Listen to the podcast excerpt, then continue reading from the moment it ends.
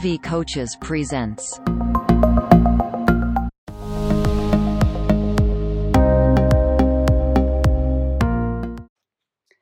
Hello, Ivy Coaches listeners.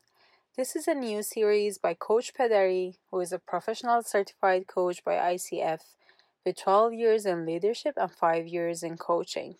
He will be interviewing his peer executive coaches who have spent years helping organizations and individuals grow their business and achieve their goals. Please join us for this week's interview with Coach Pedari.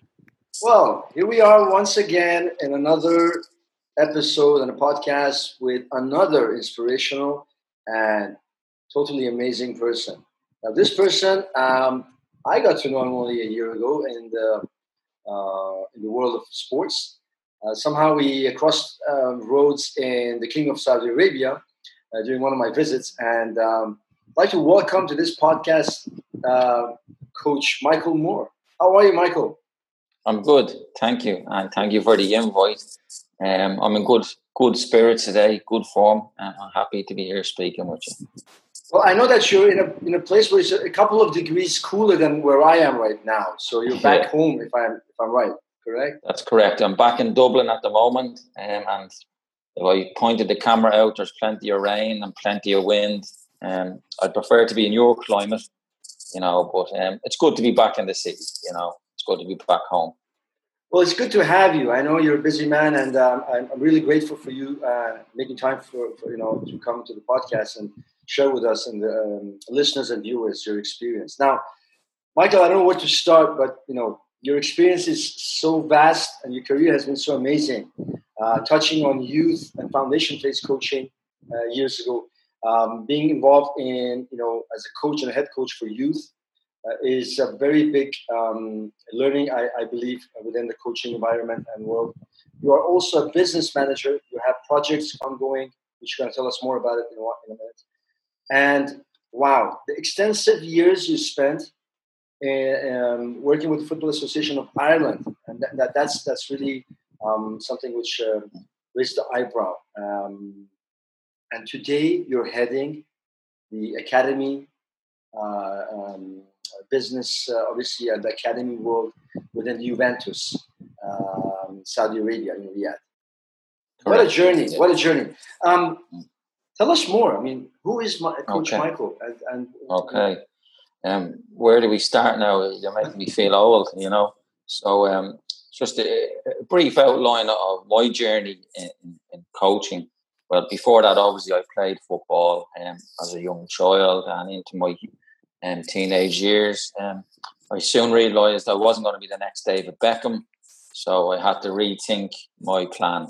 Um, so that's when, in the year 2000, I moved from playing football into becoming a coach. Um, just after I had trials with Aston Villa and Coventry, that didn't work out. So I really had to really rethink where I was going to be, and, and I wanted to stay in football. So in the year 2000, I, I joined, went to college and started studying sports management. And that's where I started to really see the benefits of, of college because I was beginning to network with people, you know, in sport. And I was getting my qualifications at the same time. And then I was getting my name and I was getting to be seen around Dublin. So after getting my qualifications, I connected with a lot of people early in the Football Association of Ireland and start doing um, subcontract work with them, you know, um, assisting them on all the programs from community development to player development to scouting for the national team.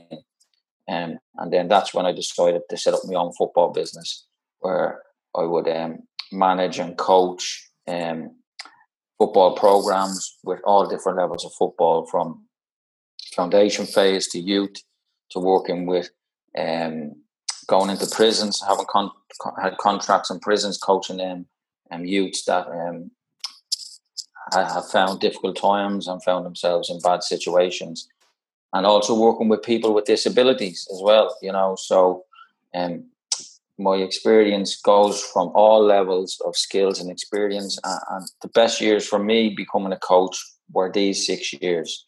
and working with all different abilities uh, and disabilities. From that, I then went into Shelbourne Football Club, which is a professional League of Ireland club. And in um, around this time, they were very strong. They were um, getting into Champions League qualifications, playing Deportivo La Coruna. So I was head coach for the under 16s, 18s, and, and scouting for the 21s. And so then not long after that, um, because I built a good partnership with the Football Association of Ireland, we came to an agreement in 2006 they thought it'd be best for me to come in with them because everything that I was doing, they were doing. So we just joined forces.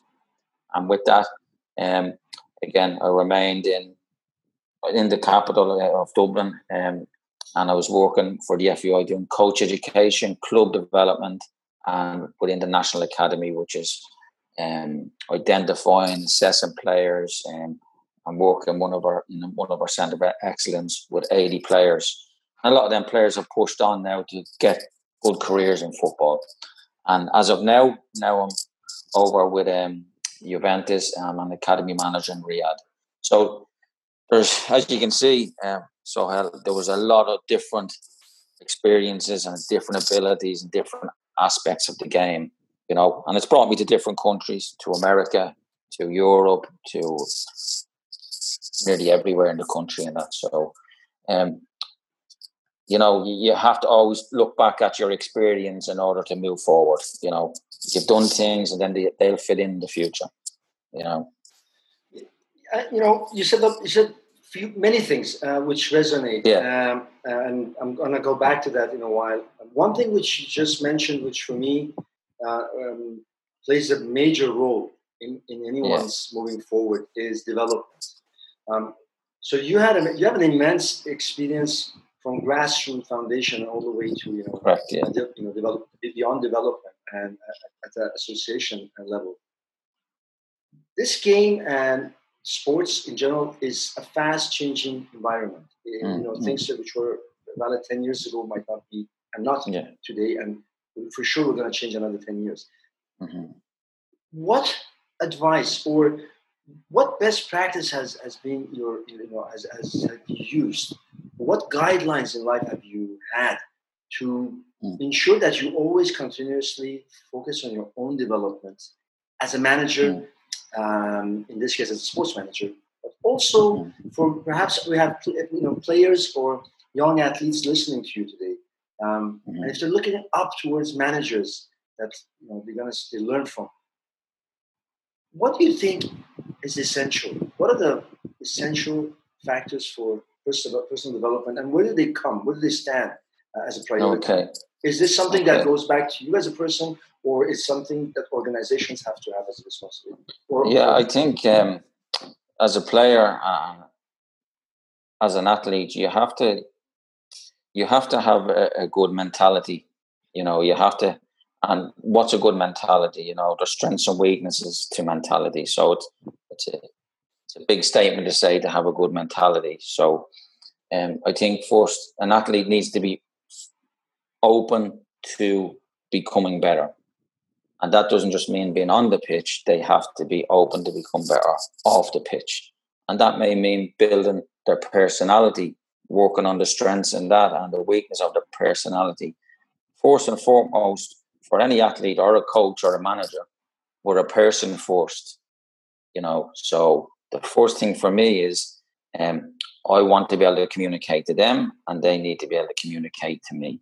So communication, how they communicate, they need to really always have that in the back of their mind to be able to communicate. So, so communication breaks down, they won't be able to show off any of their skills. You know, so that's the first thing I look at as, as for an athlete. What are they like as a person? And they look at me, what am I like as a person? Because I could have all the knowledge in the world, but if they don't like me, they're never going to hear that knowledge. And I could be, and that's basically it. They need to have a good way of communicating and interacting with people. And I've broken it into what I call when I'm working with a team or working with staff or working on a project is, is the pursuit of excellence. How do we get team excellence from from me from my staff and from my players.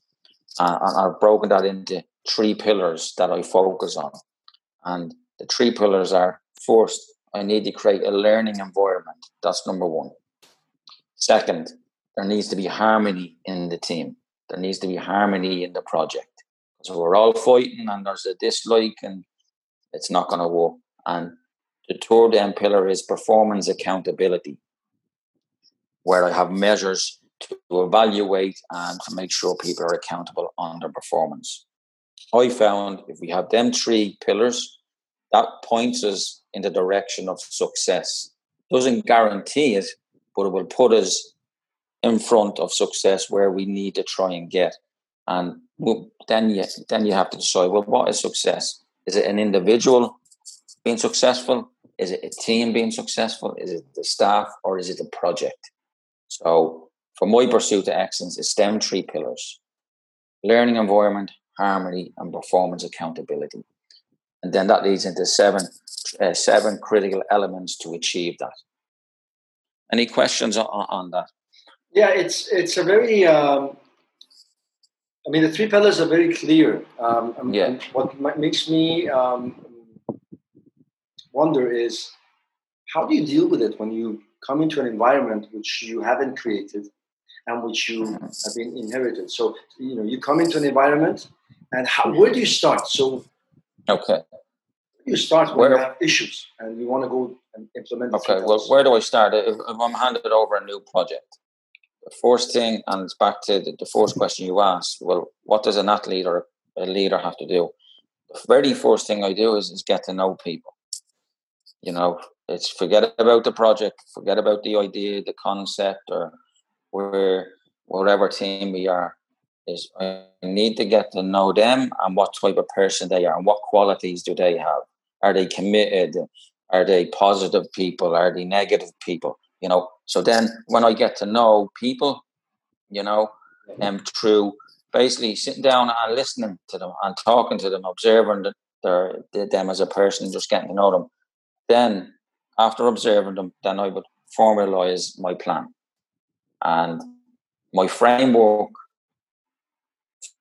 for starting a project is is I focus on, on seven critical elements. The first one being commitment, second one being focus, connection, third, confidence, fourth, positive images, five, mental readiness, six, distraction control, and seven, ongoing learning. So um, and that takes time, you know, them seven elements take time. Uh, and I would always start with commitment first. And so I work with a team. I'm after getting to know them. I'm so well, so I know the players. Um, they know me. And um, the environment now is there's talking, there's communication. So that's the first thing that I look to get. So then the first step is is to focus in on commitment to our project. So if we put it in the context of um, a team, we would have team meetings around the word commitment. Um, but before we commit, we have to identify well, what are we committing to? Um, commitment is not just saying, well, we're going to do this for six weeks. There's more to it. There has to be a purpose behind the commitment, which you'll be well aware of. And that's the drive for any player or athlete or person. So if we identify the, the reason for commitment, well, then we're starting goal setting already within that. You know, personal goal setting, team goal setting, you know. So when we identify what we want to commit to, we give that commitment through conversation. And then the coaches and the staff go away to set out the requirements to achieve and excel to get that, to reach that commitment. So there's more work to it you know, than just committing. And then a, big part for me in the in the commitment phase is persistence. We're going to be faced with obstacles, you know, um, that are internal or external. We have to identify and then analyze them and see, well, is it is it is it us or is it them or is it the opposition is it an outside influence? So commitment for me is identifying what we're committing to, setting out the requirements, and then persistence in that. And within that framework, you know, um, I would have vision reminders because we've identified our vision. So in order to commit and recommit and, and near enough refocus, we would have a calendar where we would have meetings bringing back to the meeting number one on commitment. So just reminders on commitment. Does does that make sense? Does it like it, it does? I mean, you know, I think yeah. um, for for anyone who um, has enjoyed the success, um, commitment and persistency uh, or consistency is, is an element that cannot be substituted. Um, well, hard work is important, but however, mm. um, if there's no um, the commitment has to be there every day from from the players, from the managers, um, mm. and I think that's what you know most people perhaps don't reach their goals because their their, their commitment levels perhaps are highs and lows. And yeah, yeah. my question is, how do you keep a commitment level mm-hmm. at high? Is it and you know having worked with, with the different levels yeah. of, of, of athletes um, as you have. Is it a natural given gift? Is it you know or is no. it something they develop? And it's something that um, young athletes can listen to and say okay commitment yeah. is something that i can actually work on. Yeah well to keep commitment high. Yeah yeah exactly. To keep commitment high i ensure we're in the commitment um, plan that there has to be a real purpose to what they're doing. So I'm giving a personal purpose to each player, you know, that drives them to remain committed. They have to be getting something out of it. For me to do it like a transaction of commitment, they're giving me something. I need to give them something. And then as a young athlete uh, and as a person, we all want a reward of some sort. So purpose, reward, and success. That's how we maintain and keep commitment. Now, there could be issues where that we cannot control, and then we have to look deeper into that. But to answer your question, how do you keep the high levels of commitment? Purpose. There has to be a purpose and an end goal to the commitment. If they're just training to train, commitment will go. If they're training to compete, well, then they're competing for something. So train or commitment should stay. If they're training to win, well, then their commitment levels are higher now. They're now a winning team. They're not just competing, but com- competing and winning. There's the purpose, you know. And then, as becoming an individual, become better. And I and I, I can't agree more with you when you say purpose. You know, I think yeah. um, everything in life starts with purpose, and of course, yeah, yeah. seeing kids uh, not knowing sometimes why they're playing or why they are actually put in a position of, of pursuing uh, an mm. athletic career is where perhaps the starting error is. And uh, what it's, uh, the, the, the, you know, the, I think one of the most important jobs for a coach or an athletic or, or athletics uh, expert is to identify if that, that person is on the right purpose and also see if they can come to the, to the, to the core uh, purpose in life of that of that specific athlete. Um, yeah. Um, I'm going to say Shelbourne Football Club. Shelbourne. Yes. Shelbourne, that's it, yes. Yeah. Um, any memories that you want to share with us out of your sure, years yeah, of yeah. coaching at that club? Yeah, well, I, I, memories both as a as a player, uh, as a supporter, and as a coach. So uh, I'm, I'm, deeply connected to Shelbourne Football Club. You know, but as a coach, yeah, it, um, it was a it was a step into elite football. My purpose now was to develop, identify, and develop players for under sixteen and under eighteen, hopefully to go to under twenty one. So the commitment I knew straight away. So that's the force element for me in my journey. Commitment. I was told from the very start. Michael, identify for the under 16s, develop and push them into the under 18s. You'll be taking over the under 18s so therefore, you're developing for yourself yeah. to take over. So they knew to put a big goal and a big objective for me to make sure that I worked hard and remain focused. So, um, and I was we were reaching very deep into into Dublin football, into the football grassroots networks, you know. So we were meeting all different levels of players. So I had to identify players that had um, what we call a rough diamond. They had bits of potential, but there was a lot more, or some that didn't show potential as on the field, but their personality and their qualities showed they could become a good player because they had drive and determination. So um, it was a great learning experience um, for me in Shelbourne, being around the under 20s, 21s, and being close to the, the, the team training. Because what was good about the academy there, they all trained side by side. The senior team, 21s, 18s, 16s. So you could all the players could look around and see each other, and it was like a beehive of energy, you know. So that's they're the two things that I got out of, out was energy and just understanding players, you know, at, at such a crucial age, 16s and 18s, you know.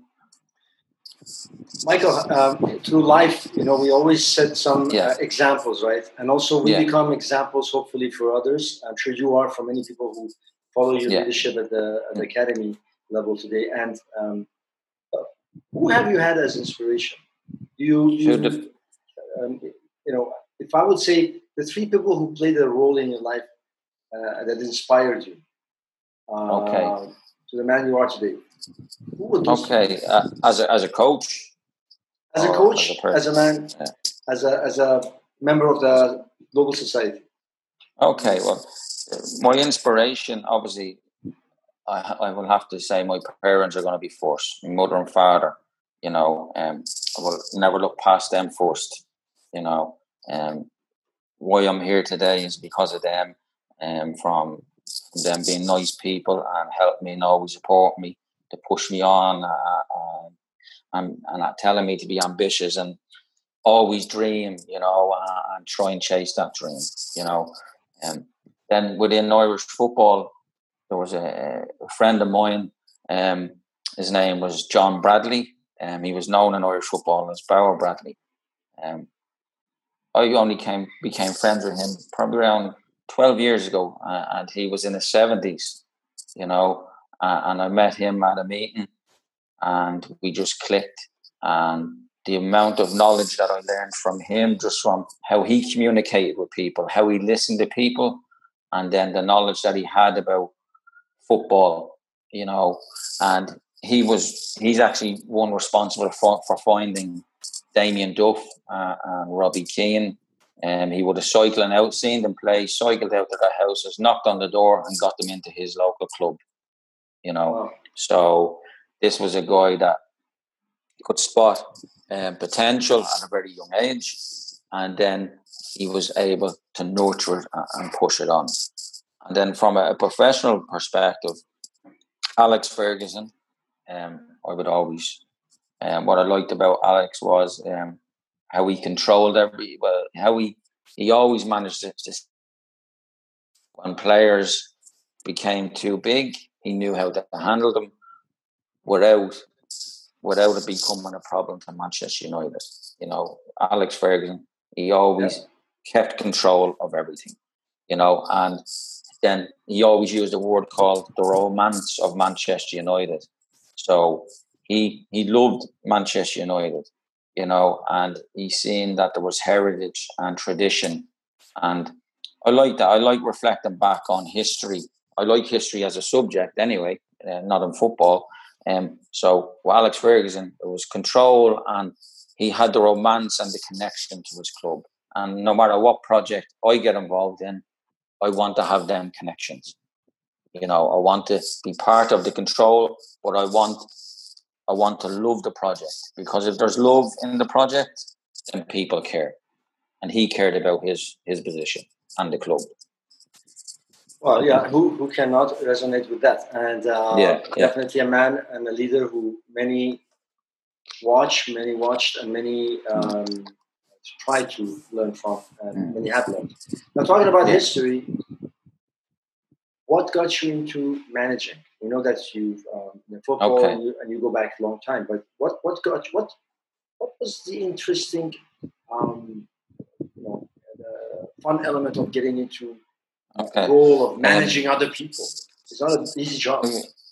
Yeah, it's a good question. Well, I do remember vaguely when I was young. I remember going to the Ireland Ireland um, international matches, and the match would be on, and I sometimes now looking back, remember looking down on the sideline and watching the staff. And I thought nothing of it then, and then I started playing. So, I, what got me into into management uh, and coaching? Well, there's more to this story than just actually loving the game. So when I stopped playing football, um, me and my missus Jen, you know, um, we had our, our daughter at eight, 18 years of age, you know, so now my life changed for the better. And basically, I wanted to stay in football, but then I wouldn't have the time to commit to it, and I wasn't going to give commitment to something that I couldn't become professional. But then Jen said to me, or she spotted the course in Dublin and says, would, would you like to become a coach? And I says, mm, I don't know about that. Do you want to become a manager? "Mm, I don't know. About And she left the book on the table and I picked up the book, read the book and says, mm, I think I might like that. So I went to the course, done an interview and, and it all started then. I then noticed I started like to lead in a good way and lead for the reason to help people succeed in a group because it's a good feeling when a team wins something. That's a good feeling. You know, I, I really think it's not about me leading to say, well, I done it. It's when you look around and everyone feels, well, we're after doing great here. Let's do better again. So how I got into it really would be because of my wife. That's the truth of it Amazing. she said to me, there, "There's a course. Would you be interested?" And I says, mm, "Okay," and and that was it. And I haven't looked back. And I built friends in that university. I've worked with them ever since. You know, so that's the reality of it. There was no no major sort of um, nothing fancy. It was just my wife said, "You love football. I'm going to support you in it. Have a look at that." I would never have found in that course. So have. I wouldn't have researched it. She found it for me, and this is it. That's amazing. That's amazing. I think there's a lot of people right now uh, who listen and watch you and feel a bit uh, envious or jealous because there's like um, you know uh, Yeah. that support is um, is is essential. It's uh, It's a it's a make thing. or break, and I think um, that brings the value of the family and also how we face things together. So really, really beautiful. Yeah, well, any any project that I would would do, I always bring it back to the values of a family. You know, I treat people the way I want to be treated and treat my family. And if people disrespect that, well, then you deal with that. You know, and you can deal with it harshly. You know, but it depends on the magnitude uh, of the situation. But for me, a good, strong family, working as a team, that's a good thing. And it's hard to find that because sometimes there's people that break the trust of the family within this, the, the, the coaching staff, and that's a problem. That's back to Alex Ferguson. If you break it down, if you don't, if you're not in and you disconnect, you're gone. You know, so that's the root of the side to it.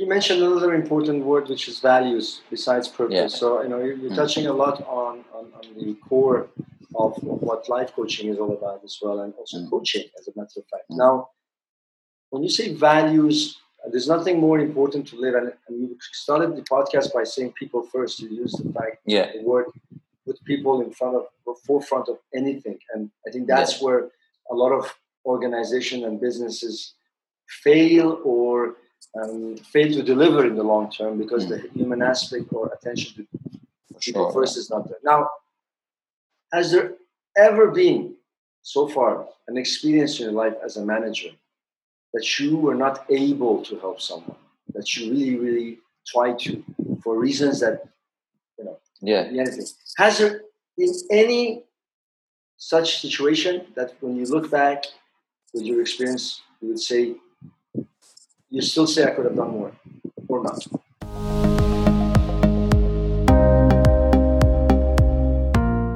Join us on the next episode for the rest of the discussion.